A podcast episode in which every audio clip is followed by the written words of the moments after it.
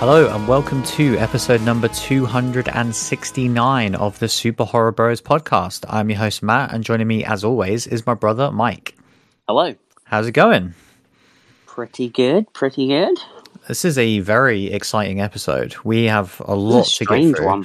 Yeah, this is going to be all over the place, um, but in a good way because we've got loads of exciting stuff to talk about. Um, yeah, this week's film uh, is a nice little anthology, um, Mm. a, the, a new installment in the VHS franchise, which is something that I've wanted for many, many years, predating the podcast, in fact. Yeah. Um, and it's crazy that it's finally here and I've actually seen it. Um, so yeah, we'll go over that soon. Um, and then yeah, at the end of the show, we'll we'll go over some TV because there's so much on at the minute. And uh, yeah, we'll probably talk about some of that American Horror Story, um, yeah, season ten. Um, but first, we need to start with the news. And yeah, Has there's a there lot to get through. Yeah, there's there's three pretty substantial um, stories this week. Uh, two of which are, are massive trailers that we kind of alluded to in the last week. Um, So the first it one, actually dropped in time, man. yeah, this first one we knew that was coming, and I had assumed that the, the, the second one would also be dropping, which actually came before, which we'll get to. Uh, but we have to start with, of course, the first trailer for Scream. Um, Mhm. we saw the teasers last week. We saw the poster, I think, over the weekend, and then it, it dropped today. Um, it's pretty short. It's like two minutes, which I'm thankful for.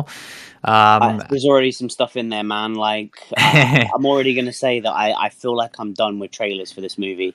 yeah, I've only seen it once, and Yeah. I, I don't know if I'm going to actively seek it out anymore because I'm with you that, like, yeah, you don't want to see it. Like, I've seen enough, and I want to see the movie. Um, but yeah, other There's already that, one moment in the trailer that I won't go into in case you didn't see it, but there was like a one second bit where I was like, oh, that feels like a moment that I pictured this movie having, and now I've Mm. seen this one second. I'm like, oh, why did I see that?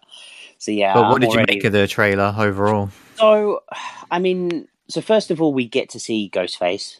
Mm. So we see go like it, I, I said a few things on last week's show, like will we get answers to a few things, and we actually got answers to quite a lot of it, Yeah. uh, good and bad. Um, you know, we see that Ghostface is Ghostface, which is which is good. Like you know, and, Mm. and he he is running around because we it knew can't that be the mask- understated, that as well. yeah, we knew the mask would make an appearance pretty much by now, but I- I kind of I was really scared that it was going to be like a throwaway thing, like opening scene, and then they kind of reveal the new mask, and I'm like, no, I'm I'm so glad that that it's Ghostface.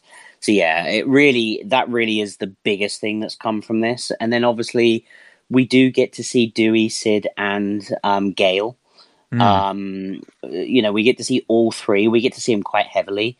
Um, and obviously, I, I, I was happy with what I saw of Sidney and Dewey. I'm still, I still have to get used to Courteney Cox. Um, she just looks so different, and it's it's just weird. And kind of seeing her in that role, it it felt like she was. Well, Sidney was the one that felt the most natural. Dewey's just Dewey, man. like, and uh, I mean, never, I, makes a bad film. exactly so but but yeah and then and then i think when we actually delve into the you know what we get plot wise i kind of like it like i like the fact that i kind of get the impression that there's like copycat killers and there's been multiple of them but then this one is now starting to you know started to get some notoriety and that's why dewey's telling sid about it but it seems Mm. like this is not the first time it's happened and, I, and I quite i quite like that it's kind of what saw was trying to do which I, you know, I hate to throw that horrible, dirty word out there, but that was actually something that was quite interesting about the Saw movie that they didn't explore enough. So I hope they pick up that mantle here and actually go with it. And then obviously, when we hear that kind of the new class are kind of descendants, you know, relatives, whatever, have connections to people in the old movies, I'm like, okay, I can start to see the web of things and, and, and all of that stuff. And I'm, I'm, you know, it's all okay. I think kind of the, the negative in the trailer was was definitely the sound and, and the soundtrack, kind of the music and, and stuff that felt over it. It didn't. I don't know about you, but the, the sound, uh, the, well, the soundtrack and the music more than anything didn't really feel like a Scream movie. Mm. Um, and it did feel a little bit off, and that's probably me being just so ivory tower and nitpicky. But I, but I definitely did feel that the you know the the soundtrack wasn't you know of the same. You know, like I said, if we saw a snippet of of a, of a trailer of the other movies, I would know that they are all those movies. Whereas this one, if I just hear that snippet, I wouldn't necessarily have felt that. We didn't we didn't kind of we didn't get too much of the knife and the actual sound effects and all of that stuff. We got a little bit of Ghostface, didn't we? But um, yeah, like I say, I think you know I'm overall I'm okay with it. I'm I'm happy. I'm I'm scared. You know, I'm I'm hyped. I'm kind of all of those things. yeah. I, I thought it was good. I, I liked the trailer. Um, I, I definitely liked the first half of the trailer more, um, the kind of first minute because it was just like a scene, um, mm. which is what I prefer rather than kind of like the jump cuts and, and you know you try and block those those key little moments of the movie away um, because yeah it was just a stalking scene it was with mm. Jenna, Jenna Ortega and you know it feels like an opening scene of the movie yeah. um, and I'm wondering how intentional that is that that's the first thing we've seen of this movie, mm. um, which I think is cool um, yeah. because yeah, I kind of hope the opening scene of the movie. Yeah, I don't think it is, um, but mm. I really liked it. I like the use of technology first and foremost. You know, this is yeah. ten years since the last Scream movie, and so you know, seeing the whole stuff on her phone with her security system, with the doors locking and unlocking, I liked all that. Um, I liked hearing the voice. It was the, you know the proper voice for Ghostface. Um, and all that stuff was cool. And then, yeah, that's kind of then the next minute is where you get a lot of just quick stuff happening. You see a lot of the core three, a lot of interactions between those three, mostly kind of Sid and um, Gale in person with like Dewey on the phone to them. Um, and then you kind of get these very quick jump, uh, jump cuts of just our new cast. You know, there is a big new cast of young mm-hmm. actors. You don't really get a sense of who they are. You don't really get to see them interact with each other. It is just like each shot is kind of them on their own close up yeah. um, to not give away, I guess, kind of like partnerships, you know, relationships, friendships, eh, you know, who's an enemy, you know, so they're really not giving too much away. Um, and yeah, I thought like the sound was fine. It, it certainly didn't stand out to me, but I'm also glad that there wasn't some big licensed song over the top of all this um, because as we'll get to in the next trailer that, that can be very distracting. Um, and so i'm glad this didn't have that. But yeah it was it was fine. I've seen enough. Um, mm-hmm. i want to see the movie. I still have many many question marks about it and i'm still very cautiously optimistic about it. where it. do you think um, we are in the movie? Where do you think the location is?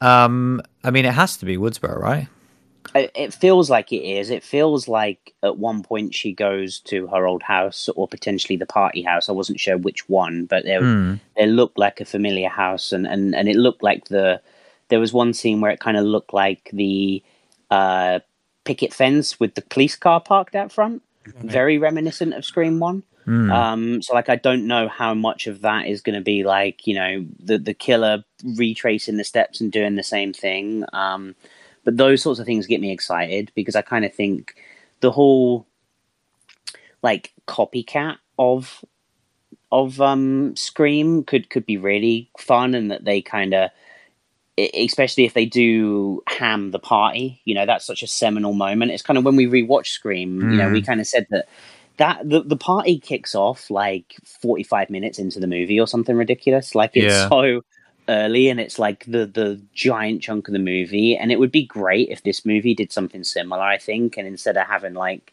you know they can play tropes with a 10 second delay or or have a have a girl go into the the the the um, garage to get to get beer and and you know n- not get killed and mm. so, you know the the boyfriend's in the kitchen and gets killed you know and just different things like that and and play on what we know happened in Scream One. I think that could be really fun and what I think a new Scream movie should do. Um, so so here's the hoping with that. Well, one of the things I do remember, and I've again I've I've actually forgot most of it already, so which is good. But like Dewey was doing the rules at one point. Mm-hmm. Um, what, what, did you make of that? Because that's kind of like it's a funny thing to put in the trailer because it's going to speak to a lot of people, you know, where it's like yeah. it's bringing up that Randy energy. It's a lovable character, and Dewey doing it. What what did you make of that? It it pretty much terrifies me mm. in that the um you know I just don't see Dewey surviving this movie. No, um, he's got to be odds on favorite out of the three yeah, to die. and there's kind of there's kind of that along with um a, a scene with Gale uh screaming that I kind of I kind of feel like the op- I wouldn't be surprised if Dewey does die in the opening scene, and everything Mm. we're seeing in this trailer is basically Dewey speaking to Sid, saying that a new killer's back, then gets killed, and then he then we get a Dewey video, and Yeah. like that's what we get of him. Like it really wouldn't surprise me, and kind of Dewey's death is the catalyst of what brings Sid and Gale back to Woodsboro, and what Mm. kind of gives this killer notoriety Yeah, uh, I could definitely what see none that. of the others did. Like, and it's I've I've really gone backwards and forwards on it. Like, I I I was originally precious to those, thinking that they can't die because if if Wes didn't kill them, no one deserves to kill them. I think was Mm. when I what I had in my mind. But I'm I'm to the point now where I'm like. If, if it serves the point and, and it you know it gets to the point that it's ridiculous that these people keep living and like I, you know i just need to see the bloody thing and see what they do and like i, I can't get precious about who lives or who dies Um, old- because when when they do the 40th anniversary of Scream and they re- and they make a sequel, then it won't. The, all of these sequels won't matter anyway. So you can just bring they'll, just everyone be back. like, they'll be like don't worry we're just starting again from scream 2 Mm. Um, let's, let's find a speak- shit boyfriend for her Speak, speaking of that and retconning, one thing I do find interesting, I'm glad there wasn't even remotely a hint of this, is that I, I haven't really been reading it, but I've been seeing a few headlines lately from Matthew Lillard um, and kind of talking up like the potential of, you know, basically bringing He's up the question of, of, of of did Billy and Stu die in the movie Mm. essentially, which which I find the Stu one's always been talked about. Obviously, Yeah. the the Billy thing I find more Billy's ridiculous. dead. Billy's Yeah. Well, for me, they're both fucking dead. But like, so I don't understand why we're even having the debate. But I think it's fine if if Matthew wants to bring up the case for Stu, um, because I- there is at I- least a bit of ambiguity there. I can see, yeah, I think there's a little bit of ambiguity there. I think if it was explained well, uh, if we had a three from hell opening of Scream, like explaining how he was not dead but was kind of taken away and has been. Oh, I do not want that at all. I don't honestly. I do not want them to be in this film. I'm, I, I wouldn't. I don't, you know, I'm not completely against Stu being being alive. I don't want it because I think that's done. But um, I, you know, Billy is a whole different matter because Billy is dead. Mm. Um, just bring it up because I've been seeing a few. I mean, for the first time ever, it it be at least being talked about, and I'm like, well, why is this being talked about now? Mm, So I, I just. I just Matt- find that Matthew interesting. Lillard has always talked this shit. True. Like he, he always has because I think it might have been Scream four or three that he had all that stuff saying he had a contract and and Hmm. had almost signed it and all of this stuff was back for those movies. And he's now Wasn't it? Was it? Was it? Was it Scream Two? Because obviously he got paid for one of them, didn't he?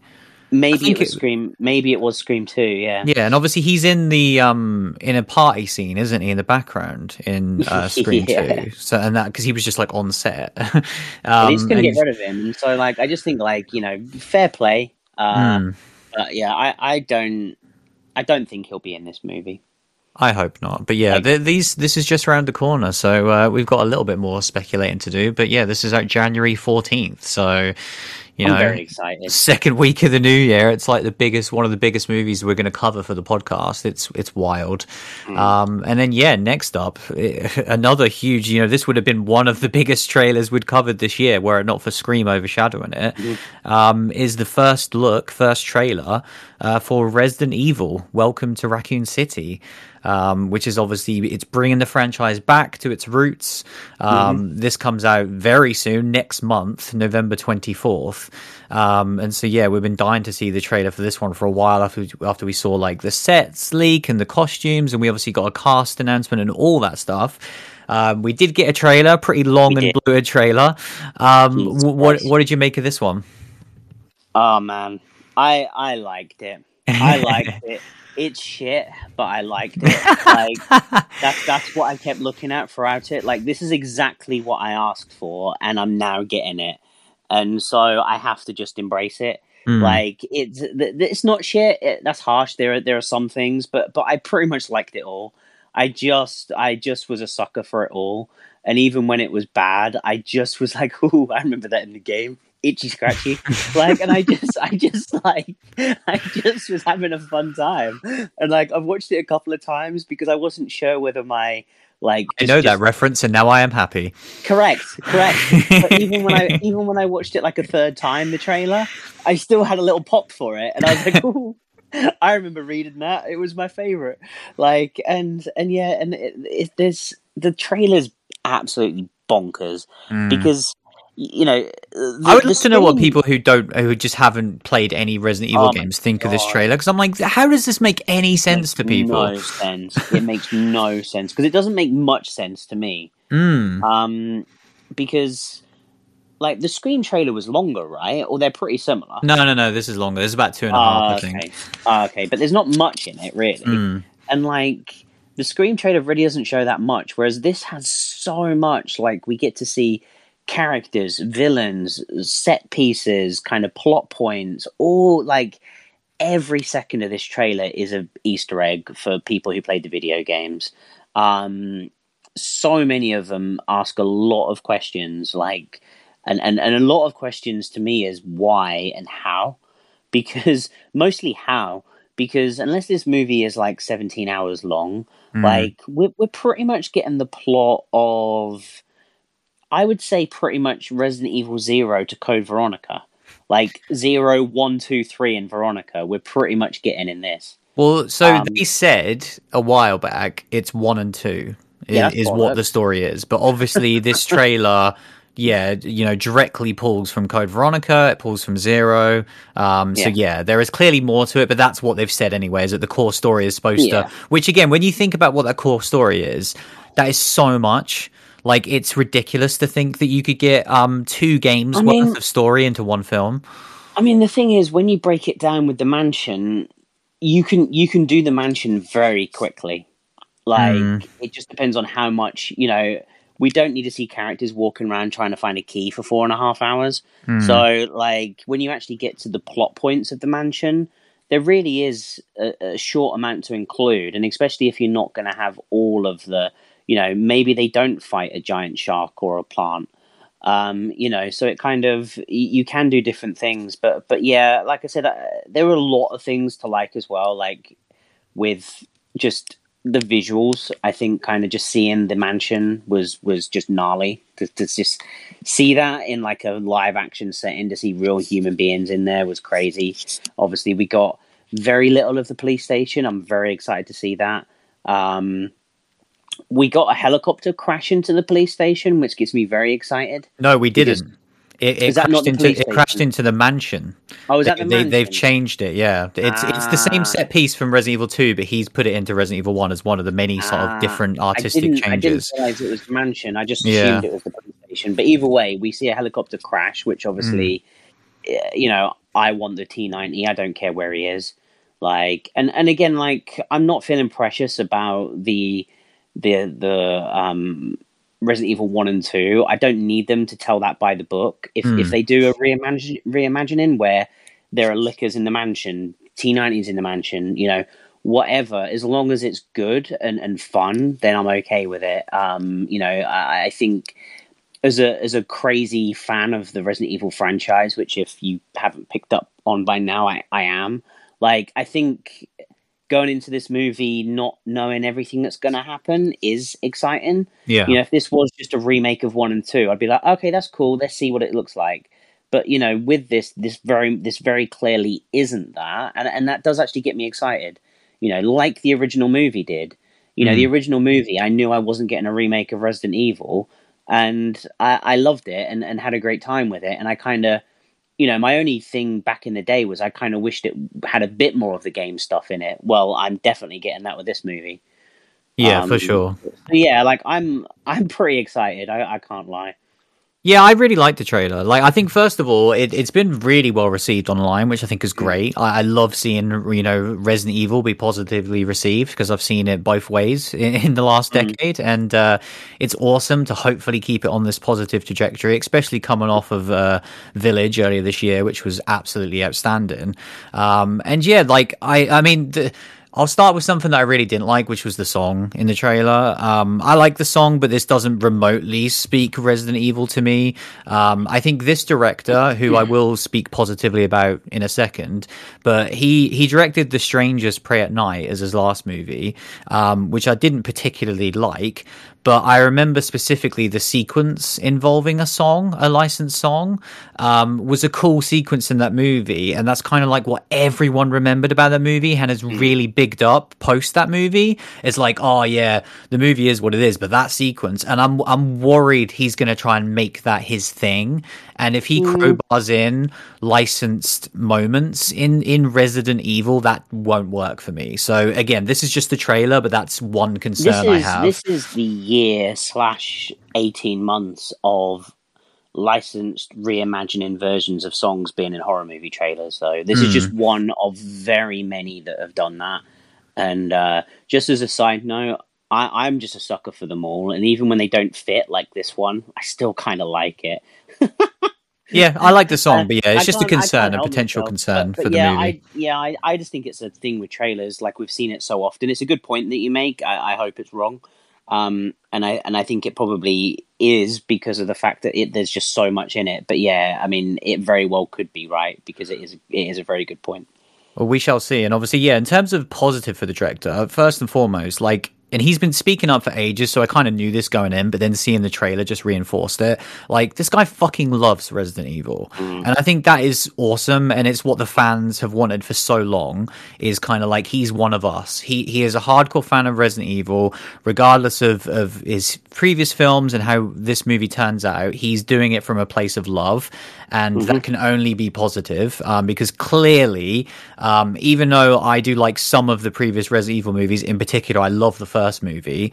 Um, they didn't come from a place of love at all, and I'd, I'd wager a lot of money that they probably hadn't even played the games prior to trying to, you know, getting production made on that first film. Um, Oh yeah, because- I remember him talking about them being like, "Oh yeah, I put it in once and like had a little go on set and like Mm. yeah, it's just like that wasn't. It was just a it was just IP for them." Definitely and so you get to this and it's it, the, you know this is a he he loves it and i do think listen i don't think the movie looks great. There's a lot off about it. I do think it kind of looks like a fan film with a budget um, which again could be very entertaining but i do worry about its structure as a movie overall. The story definitely worries me. Again i'm fine with change and stuff but i just think it's going to be so bloated. And, and especially with how much is in this trailer i'm like if they're keeping, you know, Ada, if they're keeping Mr. X, if they're Yeah. keeping potentially Nemesis, there's going to be so much in this goddamn film. Um, which again, it could be fun, but it seems like they're focusing on, you know, Claire seems to be the lead character, which I'm fine with. Um, William Birkin seem and like Lisa Trevor, that seems to be like a big aspect of the film. You know, it's kind of weird that you see like Jill and Leon for like a second in the trailer.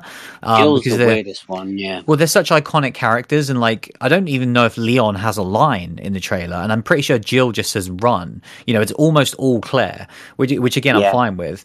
Um, and yeah, it's it's a weird one. I do think the, the the set design and locations is the best thing about the trailer by far. Like they just it is one for one, like pulled from the from the games, and I think that's incredible. And this is where I do think this is going to be like a weird. Frankenstein's monster of a film where I'm like, I don't know what he's going for because you have the, the, the set design, which is pulled one from one from the games. You have the story we, which he's adapting, which I'm perfectly fine with because video games need to be adapted to be successful movies. But then you have like the cast who they've clearly not cared about making them look like the the way they look in the games, which again I'm fine with, but it's a certain choice which will throw people. The fact that Jill and Leon in particular don't immediately look like Jill and Leon will throw people, especially with the backdrop of something we're so familiar with. And so it's kind of like he's making a lot of different choices here where he's doubled down in on Resident Evil in some aspects and then he's hmm. taken it in a completely new direction in others. So I'm for that reason I'm pretty excited for this because because I really think this could range from like its spiral and its absolute dog shit to like this was ridiculously entertaining like the sort of the new predator movie was um and, and that's kind of like the the gambit i think it could run and yeah i just hope it's fun man i, I do think it will be fun i I'm like pretty sure I'm going to have a good time. Like, Yeah. Which is which is one of the main things. I think as well. Definitely. Like when the bits we've seen, obviously we saw like the hallway of the mansion, which is iconic. mm, But I really do feel like we're just gonna every room we go into, we will recognize. yeah I don't. I don't think we're gonna be in that mansion and walk into a room that we don't recognize in some way. Mm. Um, which I think is just gonna be really fun. Um, that was the other thing as well. You you mentioned the itchy tasty, mm. and it's like okay, so there's clearly these like hardcore specific references that only people that have played the original games will understand. Yeah. And again, I'm like, that's a very specific choice. Yeah. But then you have like, and you have Leon running around not looking like Leon. It's yeah, it's and, and obviously, and a lot of story changes. You know, even mm. from this trailer where I'm like, oh, Claire is explaining to Chris who Umbrella are, and I'm like, that's fucking weird. Like that's just weird weird for me to see because that's mm. not Chris that we've known in all of the games. So it's it is it's very very very interesting. Like it's certainly one of the most intriguing trailers. I did watch this one a few times when it came out mm. last week, just because there was so much to unpack and. Yeah, I'm I'm I'm definitely more excited than I was. So um, I mean, and like I say, it's just around the corner, so we haven't got a long Very time to wait for this one. Um, but yeah, that was our trailer talk. Um, next mm. up, this is a, a, pretty monumental news story. Um, so yeah, some Hellraiser news. Obviously, Hellraiser has been featured quite heavily on the podcast in the previous mm-hmm. months, which is always a joy, especially talking about it in a positive light. Um, and yeah, basically, like the, the information that we already knew, there's a big you know movie coming out. David Bruckner, just off the back of the Night House, um, is directing, and that's pretty much all we knew. Um, and we so we basically had a cast announcement. Like I'm still waiting for at least somewhat of a release date um, because this is wrapped, this is finished. Mm. You know, it's in post production. They've also talked about it being on Hulu in the United States. I'm curious what on earth that's gonna mean um, because we can't really talk about that in terms of the UK yet. Whether or not this is going to even get a cinema release, you know, we don't know at this point. Um, but in terms of the casting, uh, the kind of the big news story that kind of did the rounds in the past week is that uh, Jamie Clayton will be playing Pinhead in the new movie. Um, and kind of when this got announced, there was kind of like the clickbaity headlines, which is, oh my God, Pinhead is a woman now. And that was kind of like the big thing that happened that day.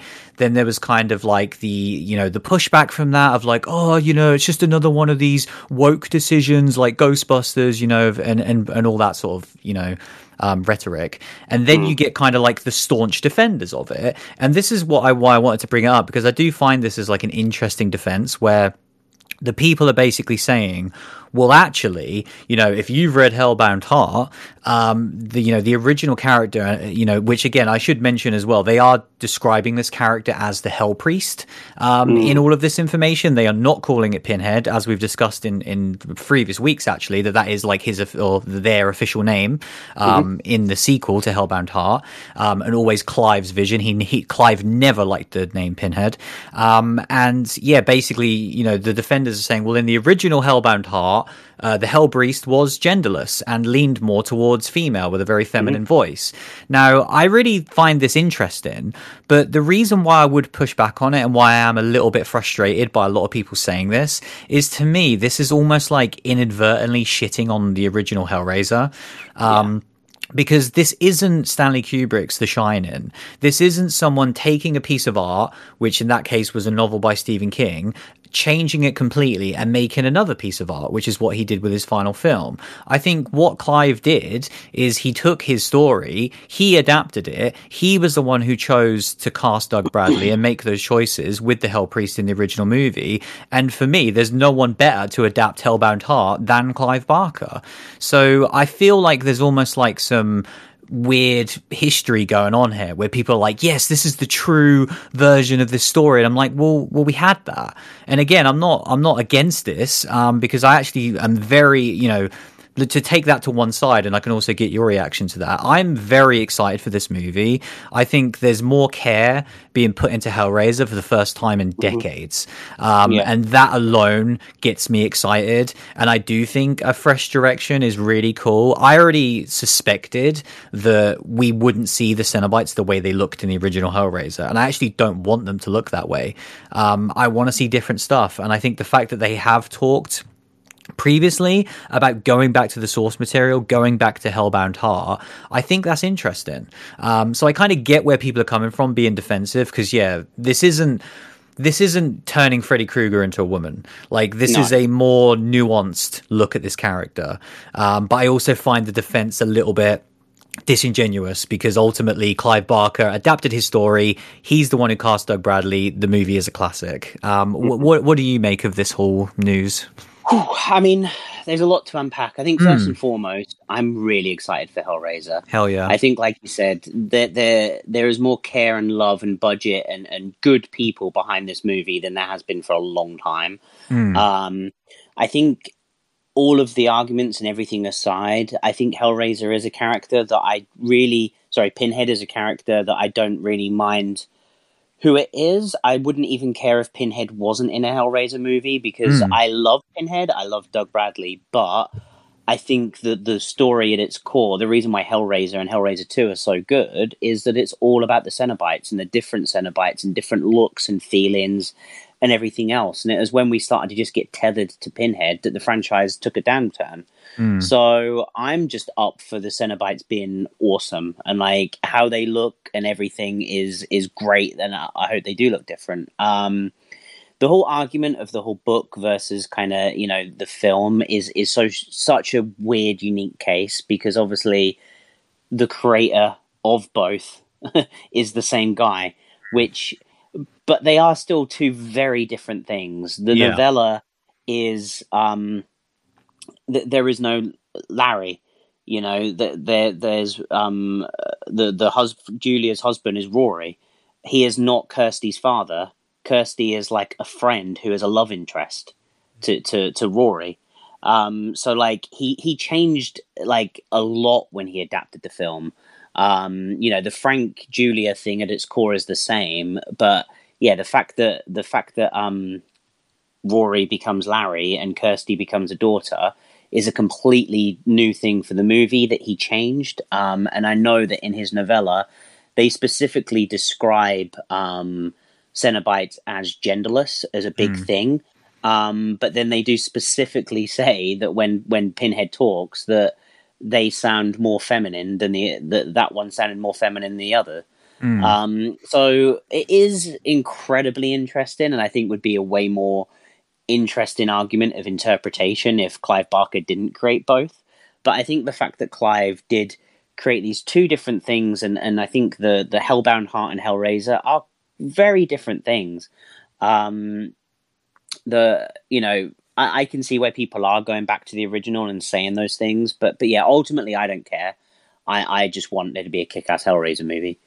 Yeah, for sure. I, I would love for this to be called Hellbound Heart, um, mm. but it's not going to be because, you know, judging off of Scream and Halloween and all of these movies, this movie is just going to be called Hellraiser. It's a shame um, it just couldn't be called like colon Hellbound Heart, you know, or, yeah, you know, because I, I, think I, you, you, can't not call this movie Hellraiser. I would like it to, but you just can't mm. do that. Like, um, the, I just think it would be such a ballsy thing to do, and I would respect it so much. Oh, so would I. It just won't happen. Because I love that the character now is being referred to only as the Hell Priest, and I think that mm. is a mm. massive, you know, step in the right direction. And I think just yeah. go the whole hog and be like, yeah, this is Hellbound Heart. Like that, they, they they keep saying it's about the mm. book. You know, there's no reference to the 1987 film here, so why call it the same name? Like, it's just it's weird mm. to me. Um, there is a quote here from Clive Barker as well, um, mm. who said, uh, having seen.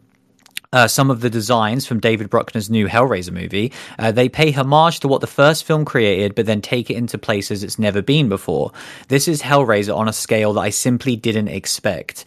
David and his team are steeped in the story's mytholo- mythology, but what excites me is their desire to honor the original even as they revolutionize it for a new generation. Um, so, yeah, I think he kind of perfectly encapsulates all the things we were just discussing, really. Um, and yeah, I cannot wait for this. Hopefully, um, this will be one of the one of the big releases of 2022. Um, hopefully, it's a cinema release in the UK as well. Um, but yeah, that is it for the news. A lot to talk about, but yeah, we can't, we couldn't have uh, skimped on any of those news stories this week. Um, shall we talk about this week's film? Let's do it. Let's talk about VHS 94.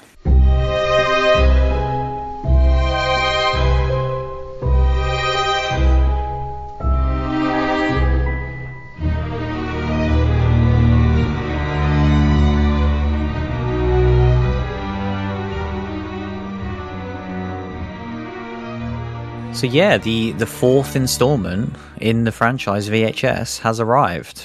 Um, it's been a very long time coming. Uh, we kind of got this this was in the news a couple of years ago um you know the kind of announcement i guess of the return of vhs which was something that i myself have been wanting for a very long time. Um and then it kind of disappeared.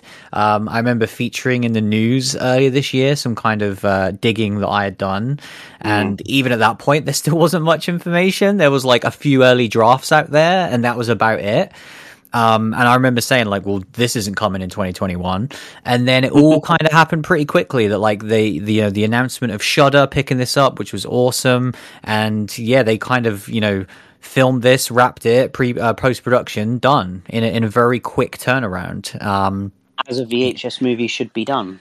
yeah, for sure. And uh, I guess yeah, we have to start with the previous movies before we talk about '94. Like it, the the first Hmm. Well, VHS think- movie, which which Yeah, is like- coming up to like ten years old at this point, which is Crazy. crazy because I I just remember when that came out, and it was of that that era that we've spoke about before when there just wasn't much horror. You know, it was a weird time.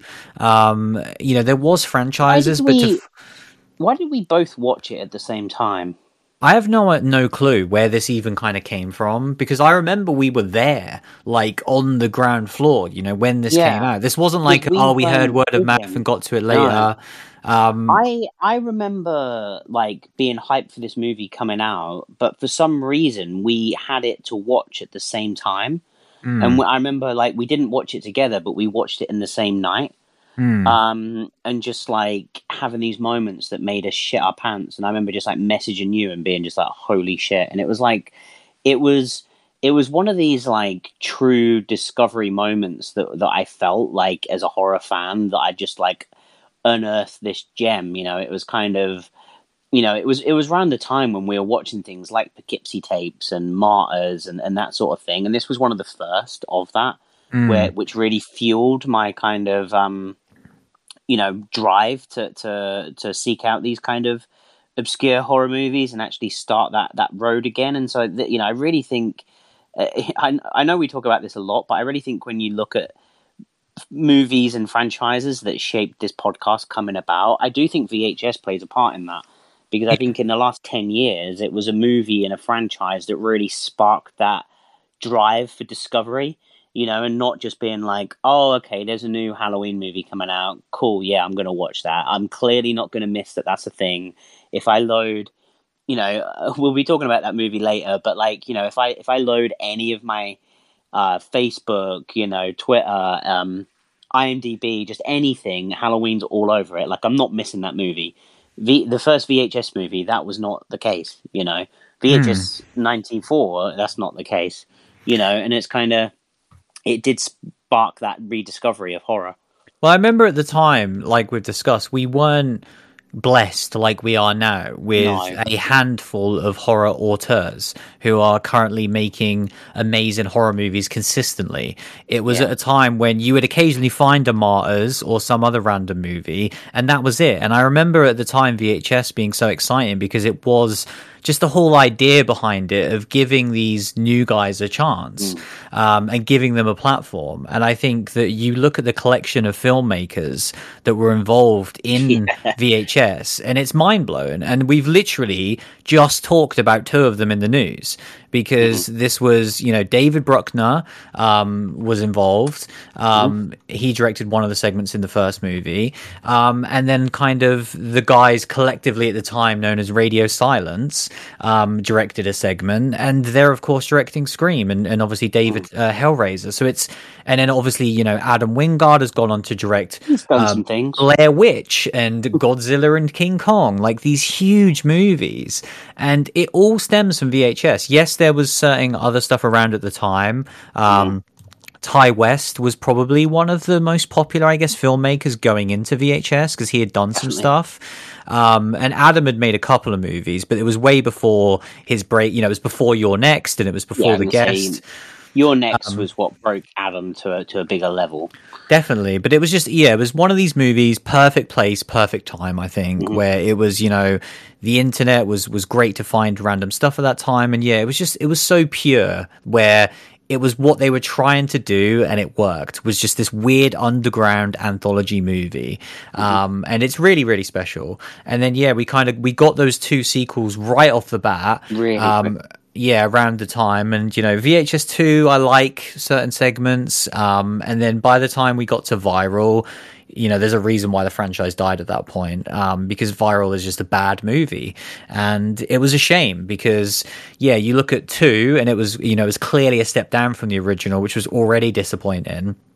But then to put out another sequel, which is just f- straight up bad, like it's mm. not you shouldn't watch VHS Viral. It has no. no. purpose at all. And then it's like, and that's it. And, and it's such a shame because this was a great vehicle, I think, for finding new young horror talent. And that was why for years I have wanted them to bring back VHS because mm. I do think that there is, this is such a great platform for discovering new talent. And, yeah, we'll get into specifically this movie, but I really hope, like, I don't need new VHS movies every single year, but I really hope no, when the that, time is right. Yeah, I really I, hope that Shudder can use this as a yeah. vehicle to find new filmmakers every three to four years. I think would be fantastic. Well, I, I, think that's the thing is that Shudder is like the emergence of Shudder was just screaming to take VHS by the reins and take mm. it on. You know, like they've got Hell House and they've got these other IP, and I just think like, and obviously like you know, um, Creepshow and and all these amazing things. I just think like VHS is perfect where you can kind of assign some guys to this project and, and have these cool events and, and and you know things and and I think with with um uh 94 that we've now seen I think this this really feels like a really much more cohesive package than mm. what hmm. we've seen for a while probably that we've ever seen like with the wraparound and everything I kind of feel like it was a really nice presented kind of VHS movie and and, and I would like it to continue like that yeah. Um, you know, instead of just being these kind of, you know, with with the the anthology movie, we see a lot of variations of, and I think kind of it's part of what I really love about them is kind of what the wraparound is and what that can kind of mean and how things link to each other. It's what makes them fun. Mm. And I think kind of the first VHS was surrounded in so much mystery with the wraparound and kind of what that meant and what was going on. And I think like this one works as well for, for that. And I and I think it really does a good job of, of toning in what was good about the original movie with that wraparound. Hmm. Um, mm. um, but yeah, I guess I guess there's not really too much of a of a plot for no, this to, to go into. No I need think, to talk about them individually. no, I think I think you know this is basically you know it is a found footage movie of multiple segments. If you've never mm. seen a VHS movie, so we get kind of was it five five stories included the wraparound? Yeah, yeah. Yeah, and so we get these yeah four four stories and an overall wraparound that is interweaved between each segment and kind of we we we delve into each segment with the overall wraparound kind of yeah filling in the gaps and um and yeah I think kind of what it does there it, it really does achieve upon I think it I think it heavily leans into um the the quality of uh what VHS movies looked like in the early 90s, which I think mm. is is interesting and overall I'd probably say that I wish they kind of hadn't because I don't really want a movie looking as shitty as it does at times. Mm. Um, I get what they were doing and they've really leaned into that, but I just kind of think, um, yeah, I would have, you know, the, the old, the, you know, the, the original looks better than this in terms of just the, the the video quality because they weren't trying to you know when you when you snapped into the video it didn't then need to look like a shitty video for the whole thing. Um, so i do i do kind of you know that was one of the things but but i think kind of overall they they really are authentically trying to put it in that time period. And i think obviously they do that and they achieve that with the quality of the the, the you know the the way this movie looks. I think for me, one of the segments looks fantastic um, and looks way yeah. better than 94 and it, it, it does kind of make sense in terms of the story which is cool um, because it looks so clean. But yeah the yeah, rest of the movie started i was like oh they're finally doing one that looks good. Yeah and, and it's funny because the one after that the final segment is like i, I oh. loved the filter on it but my god does it look bad um, yeah. to the point that it's quite hard to even just tell what's going on at times um, but i did think that was the most convincing filter of them all, where yeah. I was like, this feels like it literally fell out of 1994, the, the final one. Yeah. It was crazy. Yeah, I remember, like, I think a lot about Poughkeepsie tapes Mm. Um, because I remember when I first watched that, I, I a part of me genuinely was like, "Is this just a real thing?" Mm. Authenticity goes such a long way with movies like that, and that, that movie feels so authentic. Yeah, and I and I but I feel like with something like VHS because it is so wacky. When we get into these segments, um, you know, we may have to go a little bit spoiler into some of these segments. We'll see, but like I think they really do lean into the bizarre and the super wacky, and and I like that. And and but then you don't really need this authenticity because there's you know th- th- this isn't like a found. They're not trying to say that you've found like a snuff movie or some found footage thing. Like this is clearly like a over the top movie. Yeah. Um, and know, you can never with with since the first VHS, I've always had a problem with people that kind of worry about that stuff too much because like, you know, there's sound effects. There's like Yeah. actual, you know, like a character will jump and there'll be that musical cue that you're just used to in every single movie and you're like, Yeah, well, we're how is having a good this time. Yeah, and- yeah, and again, like I've never been one to give a shit about that, and so, and I don't think you are either. So, but I think with the 1st I'm- movie, that's always been there, so I'm totally fine with that. I definitely think with with this franchise, I'm not. I can't say that I'm like that every time. Like again, it's authenticity. So if it's something, you know, again, Poughkeepsie tapes, I think kind of, you know, you you need you need some things that do really toe that question. But I think more often than not, I just want to, mo- you know, um, it's it's a movie. We all know it's a movie, so I just want it to be fun. So put that stuff in there. Yeah, You know, more often than not. Um, but yeah, I mean, I, I do you want to go into your thoughts on the overall thing? Yeah, yeah. We'll talk overall, obviously vaguely, and then I Mm. guess we could we could do like segment by segment and maybe do spoilers. But um, Yeah, a little bit, overall, um, I thought it was brilliant. I had an absolutely great time with it. it. It was pretty much what I've always wanted, you know, from the franchise at this point, which is just these different takes um, that vary in terms of quality, but also in terms of content, um, in terms of tone. I think um, is very intriguing because yes, some of them are very wacky and some of them are way more straight and I like that variety. It's something that we've talked time and time again about with something like Creepshow, that kind of like it needs that. There isn't a typical Creepshow episode. Um, I like that they can try and make you laugh one week and make you cry the next week. Um, and so I like that variety here. And yeah, it does feel very cohesive, even though I do think that there is one or two standout segments, like there almost always is in an anthology. I do think this is consistently very good. Um, and I think that there's a couple of things that, that didn't land for me, which we'll get into more when we go through segment by segment. But like overall, when it ended, I was like, oh, yes, like VHS is back. Like, I'm glad they didn't balls this up. We've seen so many franchises return that I love that are just so mishandled. And I really didn't want that to happen to VHS because I have such a love for the original. And I think if this would have been viral part two, mm. it would have just been so disappointing, especially because it's coming back now while we're doing the show. So we get to have fun and talk about it. It's on Shudder, who we love. And so there's the potential for more of it if it's good. And it, it was just all pointing towards like, please let this be good. And, and I thought it was great. Um, and I really hope this kind of people check it out. Um, I don't know about the previous movies if they're available on Shudder or not, but like you know, people have to check out the first movie at the very least, and and definitely two. If you liked '94 and you want more, definitely check out two. There's some cool stuff in there. Just don't, just do not put touch viral No. the barge pole. No, two, two, and I, I'd say two and ninety four are quite similar. Really, that they are Hmm. very good.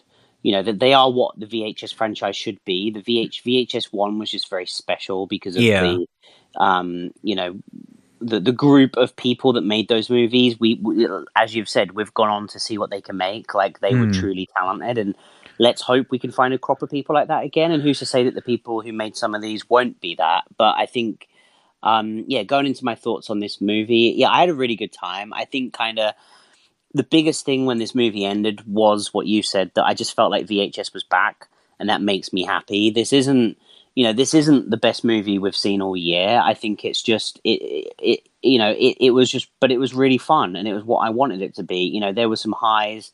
There, there were some lows. I think I think pretty much all the segments I would say, well, not not all of them actually, but a lot of them I found myself not being super into at the start and being like, oh, this is a bad one. And then by the end of it, being really into it. In particular, the last one that you speak about. Like when that Hmm. first started, it was kind of all over the place. And there was so many things going on, and I really wasn't into it. And I found myself like checking the runtime, and I was like, oh, okay, this is the last one, and then we get the wraparound end, and I was like, oh, this isn't like ending with the bang I wanted. And then actually, when it when we actually got like into the, the last bits of it, and it just went batshit crazy, I, I was on board. And I think kind of like that's how I was with most of them. That I um yeah, found myself just getting sucked into the segment as soon as you know as it started to unpack itself, and um, yeah, for me, for me, there was a standout that I really enjoyed and was was super just just crazy. And again, like probably when it first started, I it it didn't suck me in straight away, but but then by the end of it, I really liked it, and and I think kind of that's just where I am with this movie, and and that's what VHS is all about. Just like these fun journeys, you don't know what you're going to get, and and uh, as you said, tonally, kind of with a lot of these. Um, you know, obviously, Creepshow is different because it's episodic. So each week we get like different things, and there's a gap between them. But when you talk about a, a, a um, anthology movie, sometimes you know they'll tonally try to be quite the same, and you can feel like they're you know going on. But what this movie uh, going on in the same kind of world and and and you know kind of image. Whereas whereas what this does is they're so each one is so different, but they do a really good job with the wraparound to make it still feel cohesive. And I think that's what I really give them hats off about because I think kind of sometimes you can just chuck them in and they're just this crazy mismatch. And then if you but if you have a bit of a clever wraparound, I think the what was that French one called that we saw? Uh, well, the um, French anthology. Mm, Is it like Dark Stories? Dark, I yeah, think. Dark Stories or something. I think that one was one where each segment was so different Mm. and really enjoyable. But because it was such a zany wraparound, it, it all felt like it fitted in that anthology series. And I think Man, I love the rap. That's one. Of, that's probably my favorite anthology wraparound for that film. Yeah, for sure. For It's sure. so good. It was, it was so good. um, it is definitely the goat, I think, of wraparounds. But Mhm. um, but yeah, and and so yeah, I had a really good time with this. I think it's got some. I think one of the things with VHS is kind of um, you know, it needs to be quite extreme. This movie is very extreme. I think kind of the the um the gore and the violence in this. Um, I almost got like just a bit kind of numb and non-reactive to heads getting blown off. Mm. Uh, you know, th- there are so many like you know, the just uh, like there, there was. I think it was the the last segment, which I'll go back to, where they um the opening of that segment pretty much someone just gets their head blown off and the second Mm. the segment started i was like instantly in my head i was like this dude's getting his head blown off and it's going to be on screen incredibly graphic and and that's exactly what happened and i almost was like oh, okay that's exactly what i thought would happen. But it wasn't but but it was actually insane like Mm. like the the quality of it is it all felt very believable. None of none of the effects felt shit to me. They all felt very good um which i think is one of the things that like when we go into these segments um there's some real zany stuff creatures kind of you know bionics and and you know different things and kind of with the budget and kind of what these movies sometimes are some of them can look really ropey. And i don't think none of none of them look ropey in this. I think they all kind of nail what they're trying to nail to different levels. Yeah. um and and so i was really taken back with the effects of this whole movie Yeah, they were really consistent across the board. I'd say. I think you know uh, a section which we'll talk about has quite a bit of CG in it, and I think that it's it's not amazing, um, but it's certainly not bad. And I think that it was because of the nature of that segment. Listen, we'd all love for it to either be world class CG or we'd love it to all be practical, but sometimes that isn't practical to do that. And so I'm totally fine with it, and especially because I love that segment, so I'm not going to have a bad thing to say about it anyway. No, it's like when Um, Rob Zombie does CG. I'm like, okay, Yeah. like I'd like it to just be more practical, but fine. I'll, I'll allow you to have that, Rob. You know, it's it's it's a funny thing to say because for a lot of time people don't understand this, but like it is a way to cut corners in terms of finance. Um, because yeah, you can do certain effects decent nowadays on, on, a computer without having to worry about doing, you know, like the props and the, mm. you know, well, if you fuck this up, you've got to reset everything and that's going to cost even more time and money. And it's like, yeah, people really think that, you know, well, CG equals extra money. And that's really not the case in a lot of indie horror films. Um, but yeah, I mean, I kind of want to go through segment by segment, hmm. really. Mm. Um, I guess we should start with the wraparound because I feel like that might be where we differ the most um, because you've talked it up quite a bit. And whilst I agree that I do think the wraparound does a good job of making the whole thing se- uh, seem very cohesive, I didn't enjoy it at all. Um, I didn't like what was going on. I didn't find it visually interesting. That was to me where I was kind of just like squinting my way through it. Um, it's a lot of dark rooms, a lot of flashlights in people's faces and in the camera, and and I also really didn't like the way the wraparound ended. I thought it was very cheap and just kind of like ah, we need this little gotcha ending, and it was just yeah, for for me, the wraparound was the weakest part of the whole movie. Um, but yeah, you you quite like the wraparound. No. Did you not? All right. no. So, I yeah, I, I it may have sounded like I did. I don't mm. I don't hmm. dislike the wraparound. I but I think what what the wraparound did good was make it feel cohesive. Mm. I hmm. think the the first two or three times we go back to the wraparound, I was quite in it. When we had this SWAT team going around and kind of just finding this macabre house and or, or whatever the hell this place is, and kind of finding these dead bodies and finding all this crazy stuff and kind of slowly getting lost. I was pretty in it, and it was. But then I think it was maybe like the third third one, the third segment. Um, we kind of rejoin and like there's like been this jump in some characters are now maybe evil and kind of is someone held hostage or are they are they not? And like i i was very confused about what was going on and like mm. and, and then by the end when we got the final bit it really did drop off. So so yeah like i i really do have mixed feelings on the the wraparound as a segment. I think kind of as a as a tool for um you know making this feel like a, a, a put together unit i think it does its job well for that and that's why i like it. But in terms of like I said, when we actually got to those last two bits, when we go back to it, I was really confused. And and yeah, when when we got kind of the final quote unquote payoff of this wraparound, I I, I wasn't on board for that at all. It is funny with the wraparounds because I do think that that to me is consistent with this franchise. Of like, I don't think the wraparounds have ever been great, even in the first movie. I like it, and I do think they got way, way worse, you know, in particular in 2 and Viral.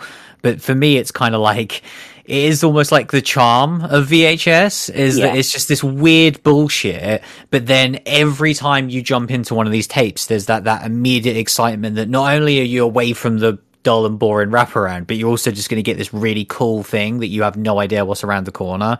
Yeah, well, um, I, think, so... I think that's the thing. This wraparound did feel authentically VHS, that it was just weird bullshit. And like yeah. I said, I, I actually yeah, like I didn't I didn't hate it. I did I did like the first like I say the first half of the wraparound. Mm. It was just the the second half really did lose me.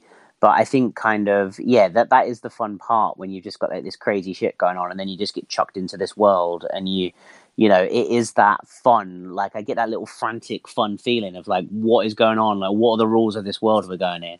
And mm. it's um I think with this one in particular, like there there really were no rules. Like every time I thought like, oh, okay, they're gonna do something, do like a, uh, you know, maybe make it more simple and more kind of. They're, they're going to tease that it's this, but then it's really going to be this. Like, no, every time they said, like, oh, it's going to be batshit crazy, it turned out to be batshit crazy. Yeah. And, and I did enjoy that. Each segment did that. So yeah, the first sort of proper segment, um, Storm Drain, uh, mm-hmm. which is written and directed by Chloe Okuno. Um, I I thought this one was brilliant. Like I think w- when it first started, and it was immediately just that dynamic between reporter and cameraman. Like I was so on board immediately because I was like, well, this is giving me scary movie vibes. This is giving me Blair Witch vibes in some yeah, weird about ways as well. Yeah, it was yeah exactly, and I was just like, I'm so down for that dynamic, and I love that reason for filming as well. Um, and then yeah, she's reporting on this weird rat man, and I just thought it was so great. And actually, when it started, like genuinely creepy, and and kind of Mm-hmm. going into the sewers and all that stuff, I was like, oh, this is going to be scary because again, we haven't really mentioned it, but like the original VHS is fucking scary. Yeah, Um, and I thought that that was going to be the case, and then I guess I still really, really enjoyed this segment, but what this segment ended up being was very funny, um, and it was very enjoyable for that reason. And I do think that it's an interesting first segment because, for me, in my opinion, um, this is the one that leans into comedy the most um, in this entire film, and so I was a bit surprised because I was like, oh, okay, it's the first segment, and this is very like Creepshow. Like I say, this is now a segment designed to make me laugh, and I don't know if that ever existed in VHS before, um, but I still loved it. Um, and I have to give a mention to the commercial um, because the, the the veggie masher commercial, which had me crying of laughter, which was so good. I don't know if you caught it in the credits. Yeah. Um, yeah. So so this was not directed by any of the directors of this film. This was directed by arguably the best director of the year, Steve Kostanski, who of course brought us Psycho Goreman. I And know, I the- the- that. The fact like, that this was in the movie and the fact that I didn't know, um, because, you know, I already know that he's got Day of the Dead, which starts this week, and he's directing episodes of that, and I've been frantically looking up what he's doing next. And I never saw this. So, like, I, maybe they kept it a secret. I don't know. But, like, yeah, I love the commercial anyway, and I'd already jotted it down to be like, I need to mention how funny this is. And then the fact that it was this guy as well. And the only disappointment, I guess, is like, I thought there'd be a couple more of these throughout the whole film. And the fact that we only get one straight away was a bit of a disappointment. Um, but yeah, I guess what, what did you make of uh, Storm Drain? Yeah, well, this was the opposite to what I was saying about most of the other segments, where most of them I kind of had to warm up to and then slowly like more and more. Yeah, I do agree with that. Yeah. This one I did actually like less and less in that it started incredibly Mm. high, like you said, that dynamic with the cameraman and everything else, and then kind of, you know, the whole story that they're chasing. I kind of felt like was going to be more of a white whale and was going to be like, you know, who is this guy that's stalking him? They've gone into these drains, you know, they've found this tent. Like, what are they going to find? And then what, what they actually found, like you say, it kind of it, it led into the comedy a bit. I, I didn't I didn't find it funny. Um, that stuff I found the commercial funny, but I Mm. didn't I didn't really find the the stuff funny there, and I just kind of felt it was a little bit too too zany, and it, it definitely went downhill. The the final third of it, it was still good, but I really enjoyed like like the dynamic and her kind of you know her ambition and drive and his just kind of like reluctance, but still kind of this is a paying gig. Like that whole dynamic, I think, like you say, it's a very scary movie. It's record. It's it is Scream. You know, it's it's all of those, and I think kind of um, it's a fun thing. And again, like what what you said with with these segments, you, you sometimes do ask the question. I think kind of the last segment, I'm like, why was any of that being recorded? Like, there's, there's no need for any of that to be recorded. Not really. Like uh, they they kind of throw in there like, oh yeah, we're doing like, but they, they're doing their little videos, but with the whole rest of it doesn't need to be recorded. But like this whole thing, it makes perfect sense. And again, like I'm not going to get on my throne about that. Like I don't ultimately care that much, but I think when when a segment does uh, really have a reason to be recorded, I think it does need to be, you know, uh, held in higher esteem. And I think this one does that. I think kind of, you know, the reason behind it and the don't stop recording does all make sense. Um, Yeah. So yeah, like I say, I, I enjoyed this segment. I think I enjoyed the first half a lot more than the second half. Yeah. Um, so yeah, next up was The Empty Wake, um, written and directed by Simon Barrett, who is kind of a returning contributor from the franchise, very involved. Um, you know, two he wrote two of the segments in the first movie and he directed a segment in the second movie. So he's kind of like easily the most prolific VHS contributor to this. Um, and there is more kind of returning names which we'll get to. But um, yeah, this this one was a real low point for me. I, I was really disappointed with this one. Um, it's definitely the shortest one by a considerable amount, and for me, it felt like it was it was constantly gearing up to something, and then it was it was ten seconds of the thing it was gearing up to, and then it was over. And I was almost waiting for them to revisit this because I was like, wow, that was all there was. And it was, it was a good setup. Again, it was kind of tense. Um, and I was like, okay, where's this going to go? You've, you've definitely, you've laid down all the markers for what could be a scary found footage segment. And then it just kind of like has this one fun scene, uh, which is again, le- it must be less than 30 seconds mm. and then it's over.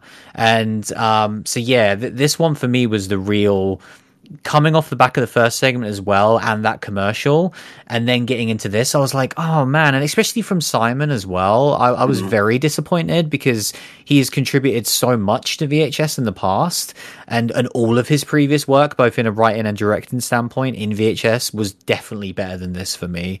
Um so yeah this was this was the lowest point i think of the whole film for me. Yeah this this was my least favorite and i think kind of um it's it's because it's so it's it's it's pretty much just like you say it's a slow burn and then what it reveals is exactly what you think it's going to reveal. Mm-hmm. and i think kind of you know it, it had some moments of tension but it really wasn't as tense as it needed to be for the slow burn that it was. I think kind of um you know the the fact that it is the shortest one it still felt longer because of because of these you know it, it, we just keep getting the same thing over and over again and her kind of getting a little bit freaked out then calming down then getting freaked out more then calming down and then eventually it goes goes crazy and it ends. And like i say i think kind of if you'd have if you'd have asked me which one he directed i wouldn't have said this one. Mm. because because this one just felt like the most generic. I think this feels like someone that um is a fan of horror, trying to make a horror movie, and just kind of doing something that's very by the numbers, having the lights go out, making someone light a candle, you know, all of these just kind of very tropey, generic things, and none of it was. There was none of it that really did a great spin. Um, you know, I, I don't want to ham on it too much because I, I didn't hate it. Mm. It was, you know, it wasn't, you know, w- when we see these segments and when we see these things, there are, there's kind of, the the you know good bad and fine. And you know this was just fine. It wasn't bad. Like this was fine. Like i didn't have a bad time with it. It's it just it wasn't it wasn't great you know and, yeah. and, and and considering who was behind it i wanted it to be great and that's why i'm more harsh on it yeah, for sure. Um, next up was The Subject, um, mm-hmm. which was written and directed by Timo Tjahjanto, who is the other returning uh, contributor, um, who directed Safe Haven in VHS 2, easily the standout segment in VHS 2. What um, this, yeah. For, for 94, sorry. Um, that one too, but but this this segment, man. Yeah, this is absolutely mental. And I think this is kind of um, what you said earlier about initially having kind of trepidation because mm. I was like, it starts off really cool with this like ridiculous visual. And then it is a little bit slow. And what I do remember about Safe Haven is that I think it's the longest segment in all of the VHS movies. It's like right. well over this 40 minutes. This one has to be pushing it. well, yeah, this is definitely the longest segment here. If I had to guess, I'd say it was about 32 ish. Mm. And, um, and I'm glad it was a little bit shorter than Safe Safe Haven. But once the kind of like what the story was was established, and then we just had the fucking the batshitness, the the full on. This is a video game playing out in first person. I loved it. I absolutely loved it. This to me was the standout. Um, this is the one that I'd just put on Shudder and just watch in, in of itself to have a great time um, because it really was like. I mean, it was so Resident Evil Village, um, a certain part of that game, and it was kind of, but it was like Doom at times as well, with this like first yeah. person combat, almost with like a heavy metal soundtrack at times. Oh, and yeah. I wanted them to lean into that even more because I was like, you're only one step away from this being Hardcore Henry 2.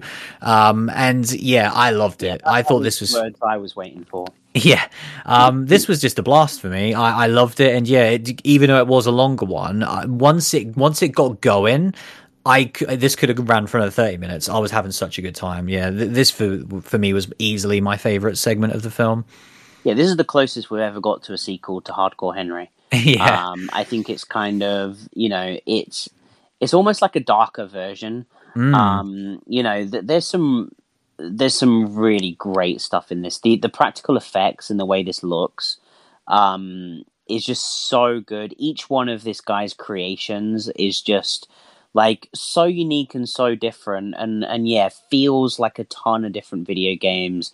You know it feels a lot like evil within and, Mm. and resident evil combined. I think like you say it definitely has inspiration from doom when it gets going as well. Um and yeah just just the the it's the look and the aesthetic of this that really takes it away. And then when you get into the actual action it's just it's just really fun. And like you like you said earlier um it does lean into CG, in particular when we get that kind of crazy first person Doom action. But I but I really just forgive it because it's just crazy fun, you know, and it's just like um so um so zany and over the top and and kind of you know this this is the one where I'm like, yeah, even though it was the longest segment, I, I would have I would have been down for some more of this crazy action as soon as it got going. Um and and it and it was kind of um each it, it kind of ends like three or four times as well, doesn't it? yeah. You kind of have it, and I'm like, oh, okay, a little bit more, and it was it was just kind of like this this machine that kept keep kept on going, and, and yeah, like I said, I I, I ended up like I said when when when it kind of first started, I was it had the cool visual, but I wasn't fully on board with it.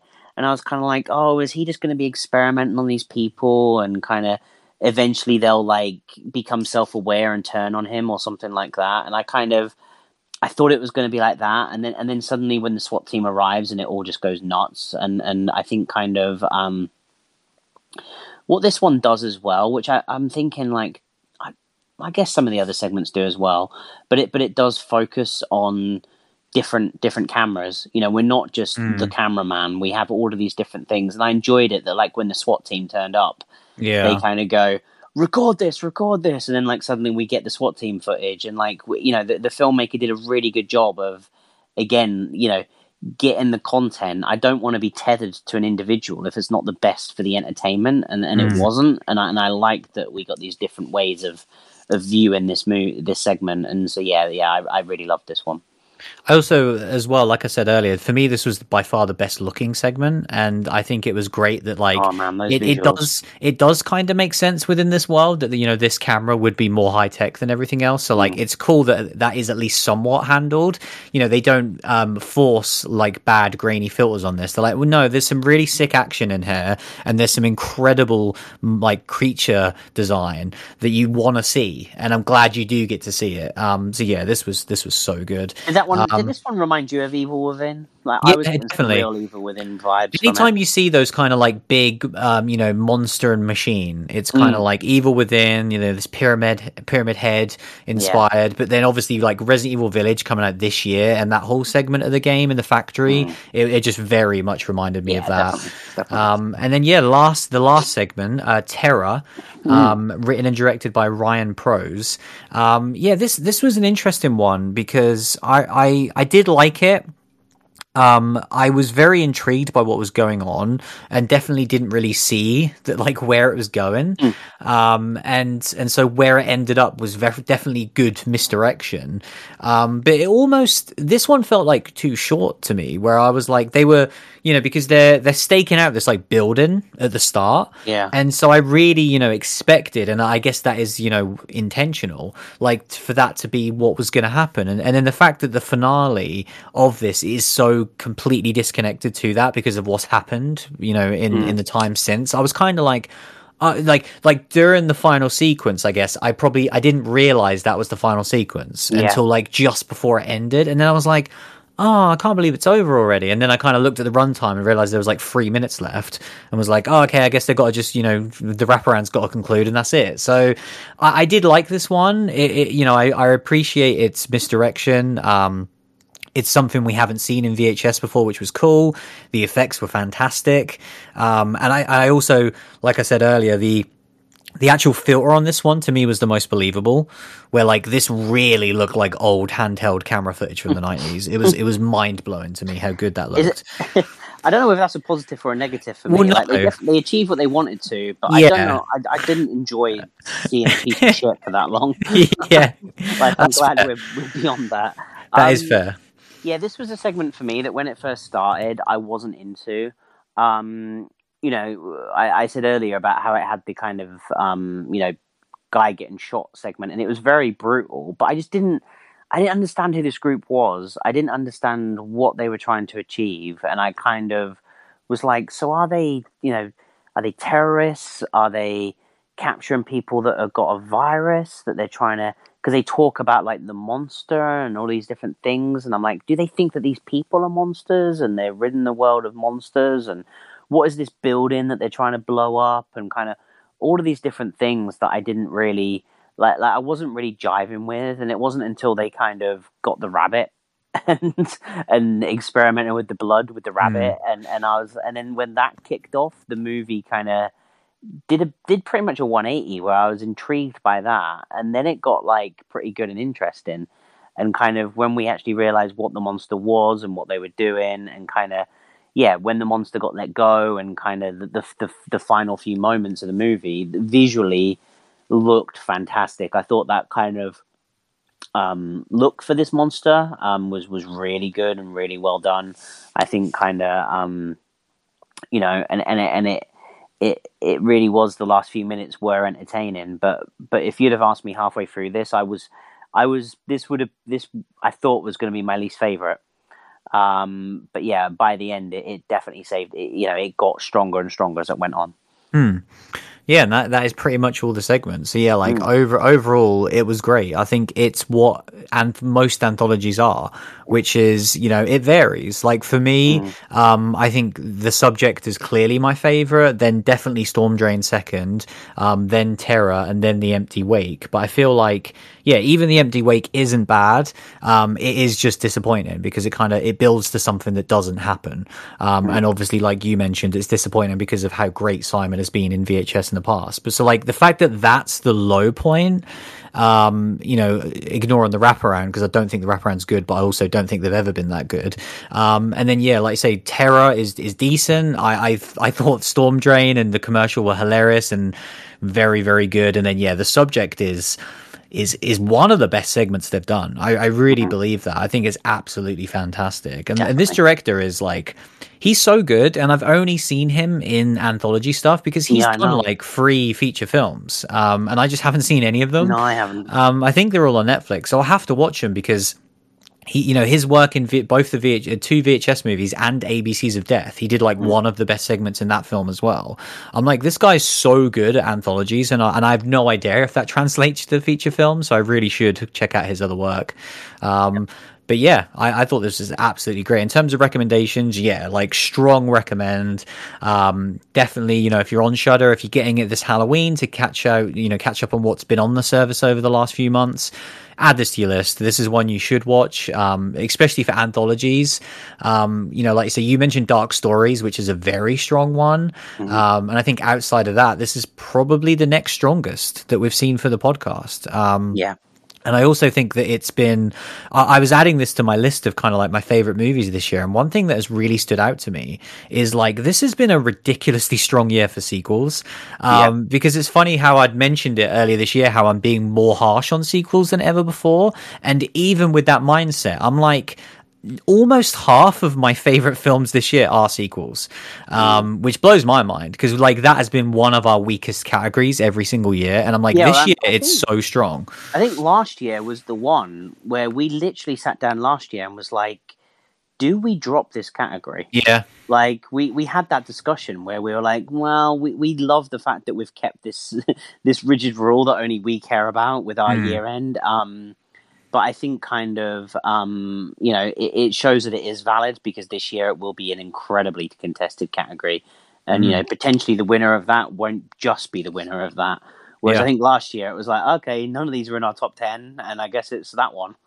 There's like, usually like one great sequel, yeah. one okay one, and then literally just a sequel. Yeah, Whereas like, like, it's oh I guess we saw a Leatherface movie. Should we put that in? Whereas, like, this will be three fantastic sequels yeah. on that list. Um, but yeah, I'm, I'm guessing be, you would recommend that miss out. Yeah, I'm guessing yeah. you would recommend this as well. Yeah, this is this is a you know, like I say, I think when when you look at, I do feel like some of it is that I'm caught up in my love of VHS as a franchise, and I am happy mm. it's back. But I think just when you look at it completely that aside there isn't a bad seg- segment in this. They're all good to, to really good and and um, enjoyable. And very, very visually just over the top and, and really crazy. And it's just like, I think this year, like, I've really gotten numb with different things. You know, we we started off with a bang. What what the hell was the goddamn movie that um was too much to take?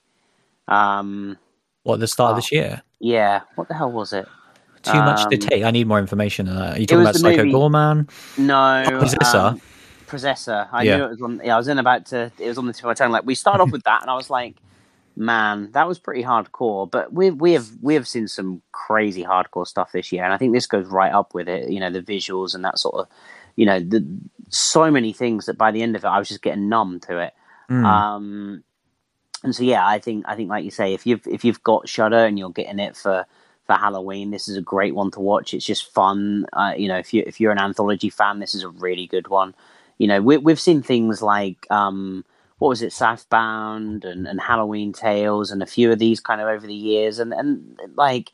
I try to champion them because I love anthology movies, and then this is one that you really can get behind, mm. um, like like the French dark stories. Yeah, for sure. it is called. um, but yeah, yeah, I, pretty, I think yeah. it is. Um, yeah. But yeah, that was our discussion on VHS 94. Uh, we'll take a quick break and we will be right back.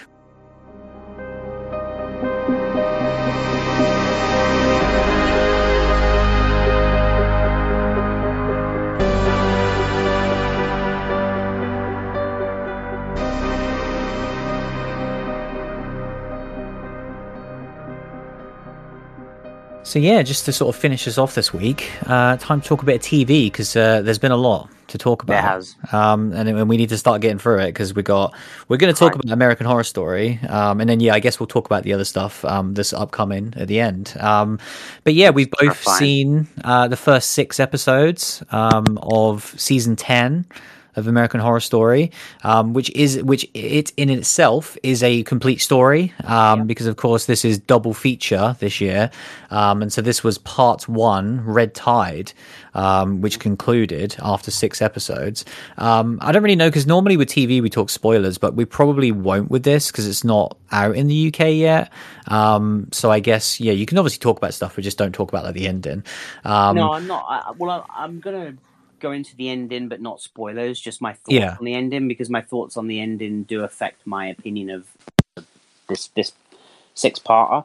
But I yeah. think, um, uh, yeah, I, I I really enjoyed um, how this opened. I think kind of. Um, you know the, the the plot of this is that a, uh, this kind of aspiring writer has gone to this very sleepy uh, winter kind of town and and is kind of trying to trying to go there and find his muse and find his writing kind of vessel and kind of um, uh, it, it's it's kind of about him trying to find that and, and finding that this is like a haven for people to come and create this art and kind of at what cost is what this show is about and kind of the crux of it. And I think kind of I really enjoyed that. I, I think I you know I like the whole kind of writer kind of and and talking about kind of the, the film world and him writing these scripts. And there's a lot of references you know we get a Quentin Tarantino reference which I quite I quite liked um, and and a few things like that. And and I just kind of um, liked the setup. And then as we delved into it more and more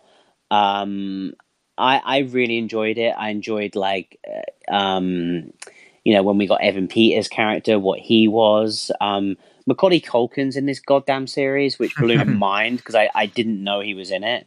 And like the first episode, the credits roll and Macaulay Culkin's in there, and like Jesus Christ, like, and I, I really enjoyed his character. Um, and pretty much like I, I had a I had a lot of questions about kind of where this show, where this kind of I'm going to call it a season, you know, just to make mm. it easier. But where where this story, I guess, where this story was going to go, and kind of um, you know, with with his wife, what she was going to do, his daughter, Macaulay Culkin's character, and all of them, and and we got answers to them all. And I kind of, I've really enjoyed most of them. I think what happened though is that we got an incredibly long. Was it episode five? Was the incredibly long one, wasn't it? Yeah, it was. Yeah, um, it was um, like an hour. Yeah, and and it kind of pretty much answered everything and, and kind of wrapped it up. And then we kind of got this epi- you know, the episode six was kind of like an epilogue to. Well, it was the, the the tying that up quite quickly, and then this epilogue elsewhere, and I really didn't enjoy the epilogue and the ending of it. It kind of um, it dragged on. It leaned into things far too much and kind of went further than what I wanted it to do.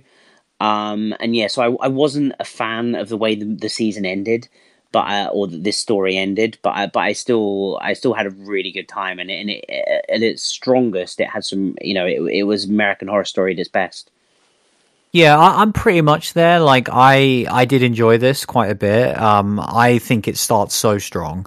Um, I love the setup. I thought the fact that it was a much more kind of limited stripped back story i think was exactly what american horror story needed at this point. You know we've had so much like end of the world. We've yeah, had so many like giant yeah we've had so many giant time jumps and stuff. And i like that this is a story told over what seemingly like maybe a week you know it's a very short period. Mm. um and i like that aspect of it. Um and yeah, like uh, for me, the standouts definitely were Macaulay Culkin and, and Sarah Paulson. Um, mm. I loved their kind of like back and forth between their two characters, and I wanted more of that. Um, especially the way Sarah's character ends was very disappointing to me, mm. um, and I wanted more from that. And Macaulay's actually, because off the top of my head, I can't even remember like how his character arc ended, which which speaks volumes. Very um, Sarah's. Right. I think, um, Macaulay Culkin, just just to go into it, like I re- just to say quickly, I really hope he is a recurring character in America. Oh, he was great. he was mm. so good. yeah, and I think that's what we need. Like we we need that mix of the classics with fresh blood, and he's the exact type of person that they need to pick up. You know, find these guys that people know that you're not really. It's very unexpected the type of role he's playing, and, and yeah, he was he was a joy. Um, and yeah, I'm kind of with you that like this felt like even by by having six episodes, it did drag a little bit. Um, where you know the story progresses at such a quick rate. Um, you know, with like what this is about, with this like drug that turns you one way or the other, and it's you know, you get to a certain point, even by like episode two, where you're like, man, so much has happened already, mm. um, and it and it does almost then slow down, where it's kind of like it's it's full throttle for two episodes, and the first two are fantastic, and so much happens. Then it slows down for a bit, and then it picks up massively in episode five, and like I say, pretty much ends, and then you get like a very slow epilogue, which to me felt very American Horror Story in recent mm. years, where it's just like has this wishy-washy ending that just do, does go on a bit. Um, but overall, I really liked it. I'm so glad this was six episodes because I do mm. think that you look at the recent seasons, like in particular for me, 1984, which I went from like loving to like not liking by the end of it. I was like, the last three episodes fell off a cliff because the story was done and they just dragged it on because they can't just release a, you know, a six episode season of American Horror Story. And so I think the fact that they've kind of like crowbarred this in, and again, I don't, I know nothing um, uh, uh, about part two. Um, and so I'm curious, like, is it remotely set in this world with this drug or is it something completely different? I've, I've also just looked it up because I was curious. Um, it's only four episodes. Oh, um, really? So it's yeah, it's not six and six; it's six and four, um, which I do like as well. Yeah. Um, and I'm definitely kind of at the point. I think you know we're almost finished anyway, but I was already going to wait for all four to be out and watch them because that was how I watched this. Um, I watched it in two different sittings. I think I watched four episodes and then two episodes. And I, for me personally, I've been saying this for years. Like American Horror Story is so much better that way. I think like the the two shows that I wish would swap. And again, let's just ignore the channels that they're on. I wish American Horror Story dumped all at the same time, Stranger. and I wish yeah, and I wish Stranger Things was weekly because yeah. it, it, it would just it would make those shows even better. Um, because yeah, there are certain you know most just, of I it. Just need, I just need to be piecemealed Stranger Things because yeah. I need I need to savor it, and I Definitely. can't. No, exactly, and, and like we've had that with other weekly shows that have proven that's still viable. Um, mm. You know, with Mandalorian and with WandaVision, and I love that because you do savor it, and it felt like an event for two months. Whereas, you know, I think something like Midnight Mass does need to be dropped at once, but you also do have that like, oh, you know, I've got, and especially Stranger Things. Like, I never want to have that pressure to watch it all. Um, but yeah, overall, really, I did like it, um, and I'm I'm very curious about part two, um, which I'm mm. sure we'll get to in in a few weeks. Um, we will see because like much much more Yeah, yeah. Like there's uh, the the biggest one, which I'm very uh, much looking forward to, um, which should have I think it's just aired by the time this podcast goes live. Is finally after all of these years, the first episode of Chucky is finally here. I cannot believe it. This feels I'm really, like, I'm really fucking pumped. Like Yeah. when you actually think about it, oh, we we honestly we must have spoke about this in the news. Like it was way before Child's Play came out. And when did Child's Play come out? Like May 2019. I'm gonna say way pre-COVID. Yeah, like Um, honestly, it's been a- at least three years we've been talking about Hmm. Chucky on the small screen, and it's finally here. I just I cannot Yeah. wait. Yeah. Um, so No, I'm, I'm very excited. Like I, it's just, uh, you know, t- to see what this show is going to be about. This first episode is very exciting. yeah, so yeah, that'll probably be one that we'll talk about weekly. Um, and yeah, I'm really looking forward to that. And yeah, there's plenty more TV around the corner. Like Mhm. Creepshow is on right now, um, season three. Yeah. Um, I've only seen the first episode, and I think we're getting up to like episode four at this point. So I really do want to catch up with that as well. Um, and yeah, I, I said before earlier as well, the Day of the Dead TV show, which again isn't nowhere near the top of my list. Um, but obviously Steve Kostanski is directing four episodes, and I think it's the first four.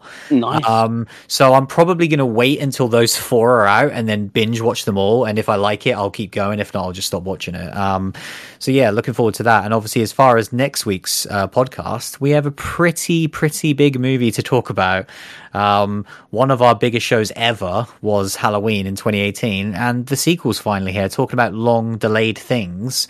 Um, Halloween Kills is going to arrive. man. What's what's your kind of temperature check for this one going into it a week away? I'm pr- it's pretty hot, man. Like I'm, I'm excited. Like the the trailer has spoken to me in terms of what we see of Michael. Mm. Um, uh, I'm worried of how much we're going to see of Jamie and her family. Um, the, you know, the Strode family, because um, I don't really need as much of them. But but focusing on Michael and kind of the kills and kind of the the stuff we've seen, like um, I'm I'm very excited. You know, I I love um it I, you know I, I love a lot about this franchise. I love a lot of the sequels. Um and and kind of over the years i've just watched them more and more. So like i'm i'm i'm excited to see this man Yeah, I'm looking forward to it. Like it's you know we haven't covered a cinema horror film since *Malignant*, um, and so I'm definitely itching for it. Um, I I have rewatched 2018's *Halloween* for the first time since the cinema, and I will get into that next week because I have some thoughts. Um, but yeah, that's going to be a very very fun one. Um, but uh, that was episode number 269 where we discussed VHS 94. Uh, thanks for listening as always, and we'll see you again very soon. See you later everyone